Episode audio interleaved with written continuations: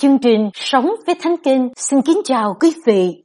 Hôm nay, chúng ta cùng suy gẫm lời Chúa qua bài học Chiếc neo vững chắc. Lời cử Chúa được chép trong sách Hebrew đoạn 6 từ câu 17 đến câu 20. Đức Chúa Trời cũng vậy. Muốn càng tỏ ra cho những kẻ hưởng lời hứa biết ý định Ngài là chắc chắn không thay đổi thì dùng lời thề. Hầu cho nhờ hai điều chẳng thay đổi đó và về hai điều ấy, Đức Chúa Trời chẳng có thể nói dối, mà chúng ta tìm được sự yên ủi lớn mạnh, là kẻ đã trốn đến nơi ẩn náu, mà cầm lấy sự trông cậy đã đặt trước mặt chúng ta. Chúng ta giữ điều trông cậy này như cái neo của linh hồn, vững vàng bền chặt, thấu vào phía trong màn, trong nơi thánh, mà Đức Chúa Giêsu đã vào như đấng đi trước của chúng ta, vì đã trở nên thầy tế lễ thượng phẩm đời đời, theo ban Melchizedek câu gốc suy gẫm trong Hebrew đoạn 6 câu 19. Chúng ta giữ điều trong cậy này như cái neo của linh hồn, vững vàng, bền chặt, thấu vào phía trong màng. Chúng ta cùng nhau suy gẫm những câu hỏi sau đây. Niềm hy vọng của cơ đốc nhân là gì? Tại sao niềm hy vọng ấy lại được ví như cái neo của linh hồn? Làm thế nào để luôn giữ chặt niềm hy vọng này khi sống giữa cuộc đời.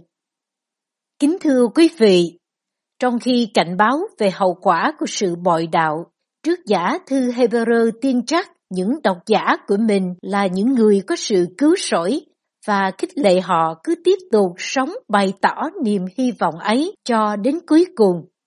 Như vậy, niềm hy vọng lớn nhất của người cơ đốc chính là sự cứu rỗi đã được Đức Chúa Trời hứa ban cho những ai đặt đức tin vào Chúa Giêsu. Đức Chúa Trời là thành tín, Ngài đã ban lời hứa, đã xác nhận bằng lời thề với tổ phụ Abraham năm xưa, cũng sẽ giữ lời hứa với chúng ta hôm nay rằng những ai chạy đến ẩn náu nơi Ngài sẽ được an ủi và nắm chắc niềm hy vọng. Niềm hy vọng cứu rỗi ấy được ví như cái neo của linh hồn. Neo là công cụ để quăng xuống đáy sông hoặc đáy biển giữ cho con thuyền khỏi bị dòng nước cuốn trôi.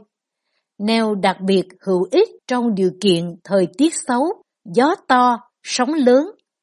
Để con thuyền được neo chắc cần hai yếu tố.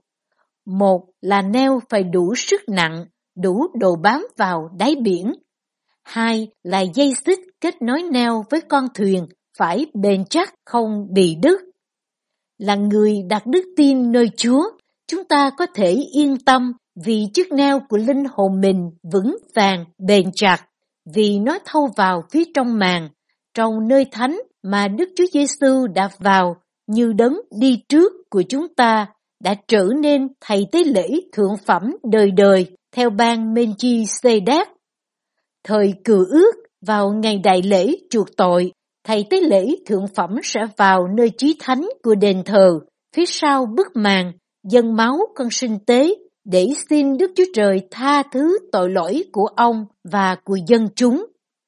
Chúa Giêsu đã dâng chính mình Ngài làm của lễ và máu Ngài rửa sạch mọi tội chúng ta. Hành trình theo Chúa giữa cuộc đời giống như con thuyền vượt sóng tiến về thiên quốc. Chắc chắn chúng ta sẽ phải đương đầu với những trận cuồng phong, những cơn sóng dữ. Chiếc neo của chúng ta luôn bền chặt. Điều còn lại là kiểm tra sợi dây xích nối con thuyền cuộc đời mình với neo. Đó chính là mối liên hệ của chúng ta với Chúa.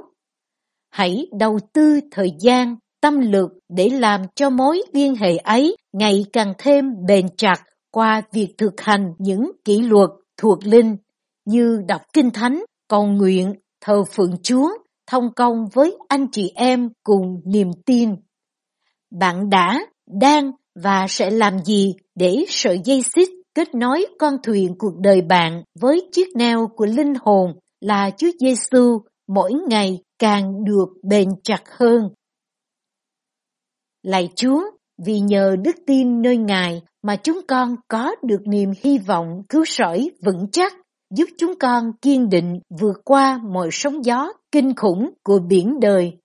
Xin Chúa giữ chúng con luôn kết nối với Chúa và sống bày tỏ niềm hy vọng ấy cho mọi người. Trong danh Đức Chúa Giêsu Christ. Amen. Chương trình Sống với Thánh Kinh xin kính chào tạm biệt quý vị. Hẹn gặp lại quý vị trong chương trình ngày mai.